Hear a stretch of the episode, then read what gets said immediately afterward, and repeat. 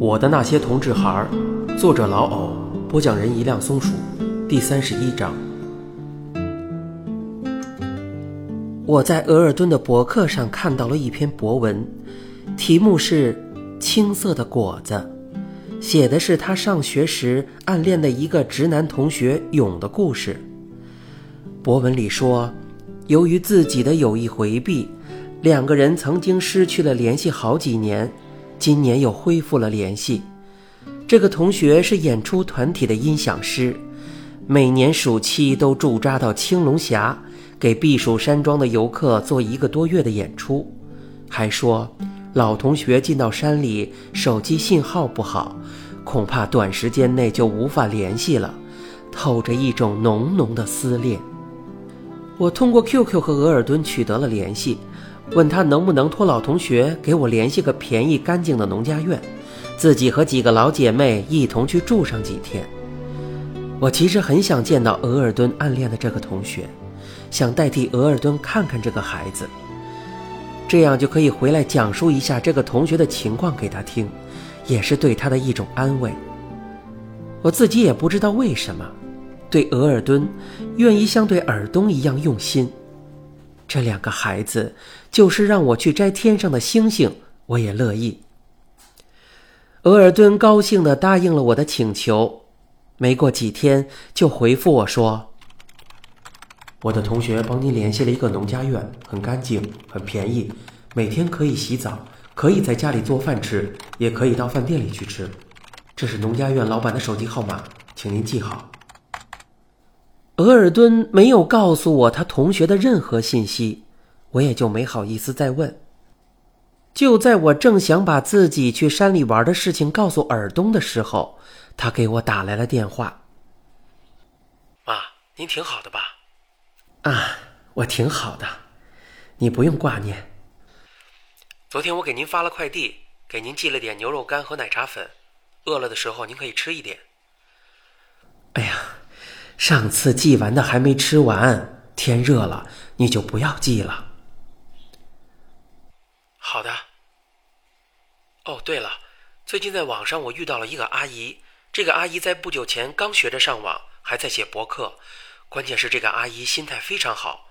您也可以学着用电脑听歌、看视频，还能学更多的网络知识，让自己的生活充实些。啊，好。我没有跟尔东说自己在上网写博客的事，我怕尔东详细追问我写的是什么。我很享受的听着电话里儿子说话的声音，不管他说什么，只要听见儿子的声音呐，我这心里就流淌着幸福。我不时的提出点问题让尔东回答，生怕他把电话挂了。说白了，也是想尽量延续这种幸福。妈，天热了。不要总待在家里，有机会出去旅游一下，哪怕是在郊区找个地方避避暑也好啊。嗯，咱娘俩想到一块儿去了。如果过几天你打电话联系不上我，我可能就去山里玩了。啊，对了，那个山里手机呀信号不好，我会把自己的行程和联系方法告诉永明和北北。你找不到我的时候，可不要担心啊，可以和他们联系。听了这话，尔东迟疑了一下，好像又想说啥，又没说出口。我追问道：“尔东啊，你想说什么就说啊，我可不喜欢你吞吞吐吐、不痛快的毛病啊。”没啥，原来我想说，就怕人家两个人不在家，我联系不上。可又一想，永明告诉我，北北年底快生小孩了，他应该不会出远门的。啊，是吗？贝贝怀上孩子了，太好了！我犹豫了一下，话在嘴里绕了几个圈可还是没忍住，说道：“尔东啊，你比永明还大点儿，人家还叫你哥呢。如今他都快当爸爸了，你却连婚都没有结。你女朋友的事到底怎么样了？妈妈也想着抱孙子了呢。”每次提到这个话题，尔东都沉默，并很快转移。我有点心不在焉起来。接触了同志的群体以后，我潜意识的有些担心尔东，甚至悄悄的问过自己：尔东不会也是个同志吧？但是也没法问，我想，我倒不是接受不了这种性取向，只是这条路太难走了。没想到通话快结束时，尔东主动又把话题绕了回来。他说：“妈，今年我回去陪您过年。我跟您说实话，有一个女孩追了我好几年了，但是我总觉得一个男人应该先立业后成家。既然你希望我结婚，我这次探亲一定把女朋友带回去。”我听了这话，不知如何回答。我不想勉强儿子。尔东为了缓和气氛，对我又说道：“永明说了，等小孩生下来，让我做孩子干爹呢。哼，我可有儿子了，你也可以当奶奶了。”其实这都不重要，只要你幸福就好。挂上了电话，我在想，这句话好像我听谁说过。哦，对了，是桂香说的。就是在欣儿告诉他自己决定离婚时，桂香对欣儿说的这句话。天下的母亲，大多都是这样想问题的吧。我在收到额尔敦给的青龙峡农家院老板的手机号以后，就和那个老板取得了联系，问清楚了路线、住宿条件和收费等一系列的情况，就忙不迭地地组织了避暑的事。我和同学们这次玩得很高兴。遗憾的是，额尔敦的朋友却因为不放心妻子怀孕一个人在家，和领导申请和其他的同事换了演出的地点，回城里去了。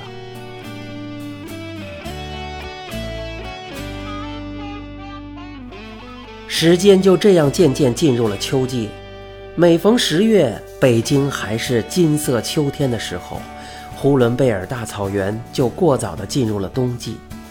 每年到了换季的时候，尔东都很容易患病。这天，尔东又觉得有些要生病的前兆，就拼命的喝水，希望能扛过去。那天办公室里又爆发了政治风波。我虽然从来都刻意远离漩涡中心，但被夹在中间左右为难，心情很是郁闷。我讨厌这种尔虞我诈的环境。不过想一想。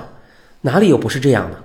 很想找个人絮叨絮叨，但是谁愿意听我倒苦水呢？办公室里的那些人白天不务正业，到了晚上却害得我陪着加班。正是每年要供暖气却还没有供的时候，我晚上工作回到家，一进门感到家里像冰窖一样阴冷。已经快十点钟了，却还没有吃晚饭。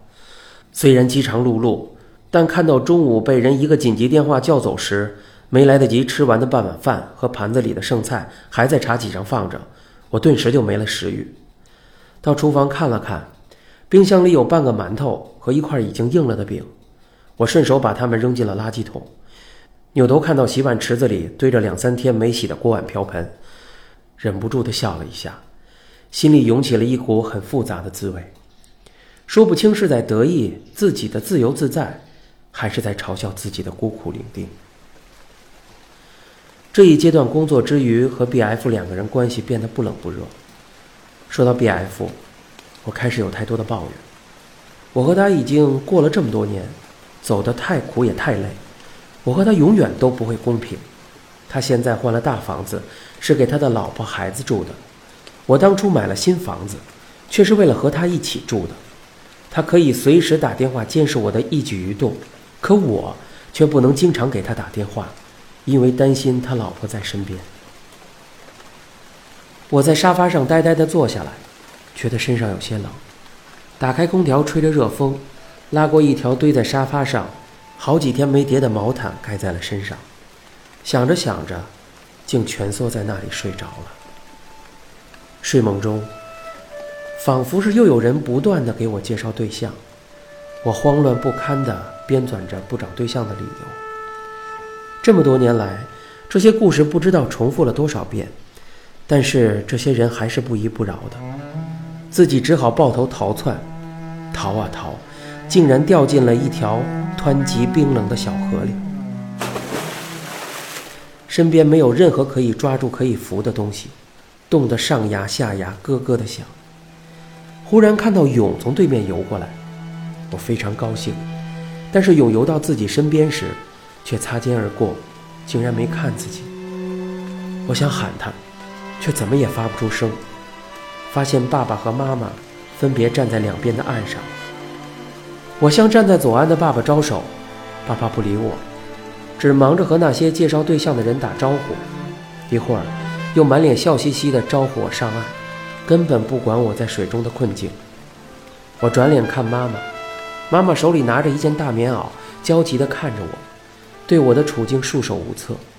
后来不知道怎么的，我就上岸了，好像自己不是成年后的自己，而又回到了小的时候，被妈妈抱在怀里，用大棉袄劈头盖脑的捂了个严严实实，身体慢慢的暖和了，渐渐的越来越热，热的像火烤一样，好像都透不过气来了。我想喊又喊不出声来，自己用力的又蹬又踹，就听见“通”的一下子，身上好痛啊！我摔到了地上。